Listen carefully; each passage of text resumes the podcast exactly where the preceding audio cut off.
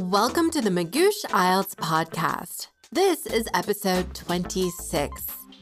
In this episode, you're going to learn how to understand and respond to an IELTS academic writing task 2 essay question that is formatted as an agree disagree question.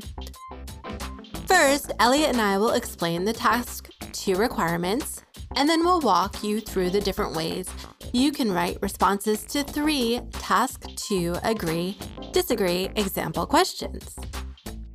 And don't forget to visit us at IELTS.magoosh.com for more great resources to improve your IELTS band score. Use coupon code IELTS Podcast to save 20% off your IELTS test prep. Okay, let's get started. Today, Elliot and I are discussing IELTS agree disagree questions.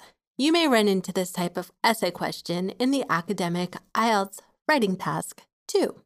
In this episode, we're going to go over three example agree disagree question prompts and show you the ways you could structure your response to each of them. Before we get started with the example questions, let's talk a little more about academic writing task 2. Elliot, what do you think students should know about this section of the IELTS? Well, IELTS Academic Writing Task 2 is the second of two writing tasks on the IELTS. In Task 2, you'll be asked to respond to an open ended essay prompt. If the prompt ends with the phrase, To what extent do you agree or disagree? you're dealing with an agree disagree essay question. Task 1 definitely isn't easy, but most students find IELTS writing task 2 even more challenging.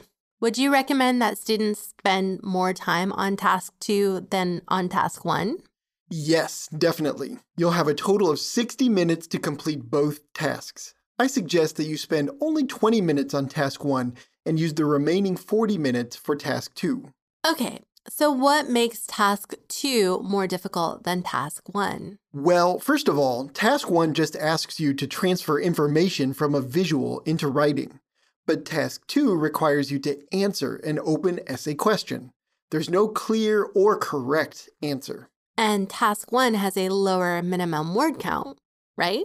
Exactly. Task one requires that you write 150 words or more. But for task two, you will be expected to write at least 250 words. So, are the two tasks weighted equally in terms of points? That's a great question, and the answer is no. Task 2 is worth twice as many points as Task 1, so it's a really good idea to spend a bit more time on Task 2. So, to recap, you recommend that students spend 20 minutes on Task 1 and 40 minutes on Task 2 how should students break down those 40 minutes? Writing speed varies a lot from student to student, so how you'll want to break down that 40 minutes depends a lot on how fast you can write. Can you give us a rough guideline? Sure. I suggest you spend between 2 and 10 minutes planning your essay, 25 to 32 minutes writing, and the remaining 5 or more minutes editing your work. Great. Anything else students should know? Well, the more you practice task 2 responses, the quicker you will become. So don't worry too much if you're not hitting your timing goals right away. You just need to keep practicing. Before we hear the agree disagree sample questions, let's pause for a word from Magoosh. Thanks, Naomi. Do you want a great IELTS score? Well, guess what? Magoosh can help. Here's how. We have in depth video lessons that cover IELTS concepts, pitfalls, and shortcuts, over 200 practice questions to help you prepare, 24 7 email access to a team of smart and fun remote tutors ready to answer your questions. So, are you ready to improve your score and get into your dream program? Great! We're ready to help.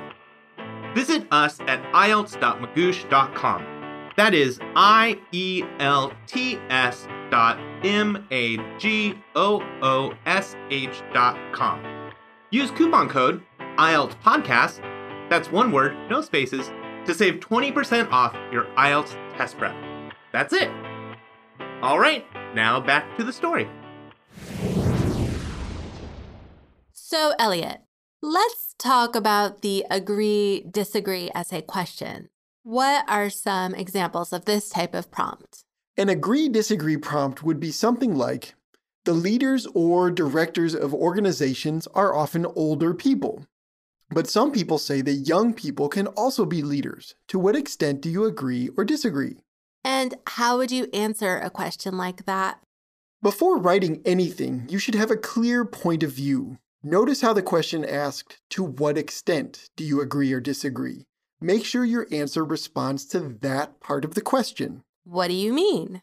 I would suggest that you choose one of the three following positions either I completely agree, I completely disagree, or I partly agree and partly disagree. Oh, I see. So let's start with the I completely agree answer. How would you structure a completely agree essay response to the prompt from earlier? So remember the prompt was the leaders or directors of organizations are often older people, but some people say that young people can also be leaders. To what extent do you agree or disagree? Right. Begin with an introduction stating that you completely agree that young people can be leaders. Okay, sounds like a good start. You're writing a five paragraph essay. That means after the introduction, there will be three body paragraphs, followed by a conclusion. What should you write for the body paragraphs? Use each of the first two body paragraphs to state one reason why you agree with the idea that young people can be leaders. You can use the third body paragraph either to state a third reason why you agree or to explain why the opposite view is wrong. Okay, and what about the conclusion? For the concluding paragraph, restate your position one last time. In this case, that you completely agree that young people can be leaders. Okay, great. Thanks, Elliot. Let's look at another example question and talk about how to respond if you completely disagree. So here's our second example question.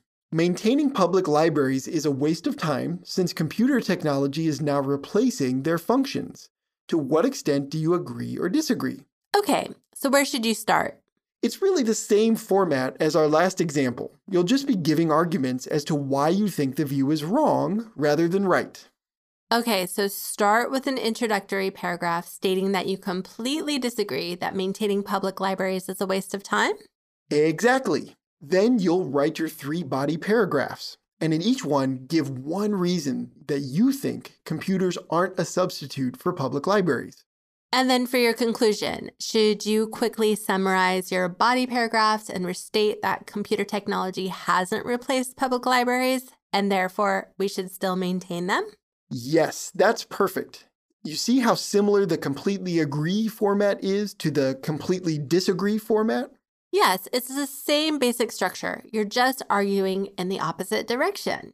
Right, but if you decide you're going to argue for partly agree and partly disagree, things will look a little different. How so? Well, let's look at one more prompt. Here's the example. People's shopping habits depend more on the age group they belong to than any other factor. To what extent do you agree or disagree? Okay, so how do you answer? In the introduction, you'll want to say that you partly agree and partly disagree that age group is the most important factor in determining shopping habits. Then state a few points you agree with and a few points you disagree with. Okay, what about the body paragraphs? You only really need two body paragraphs, but they'll be a little longer than the body paragraphs in the completely agree or completely disagree answers. In the first body paragraph, explain the points you agree with. Then, in the second body paragraph, explain the points you disagree with. And then in the conclusion, you'll restate your view? Exactly. And those are the three examples of how to answer agree, disagree, task two questions on the IELTS.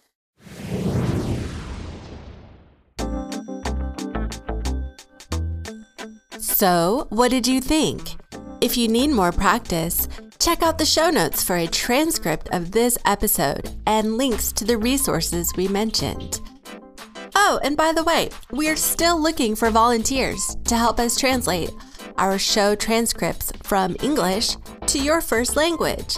If you're interested, please email me at naomi at magoosh.com with the subject line translation. and let me know what language you can translate into. Thanks for listening. If you like our show, help us out by leaving a rating and review in Apple Podcasts or wherever you listen. This helps people find us. And don't forget to hit the subscribe button. Until next time, this is Naomi at Magoosh wishing you happy studying.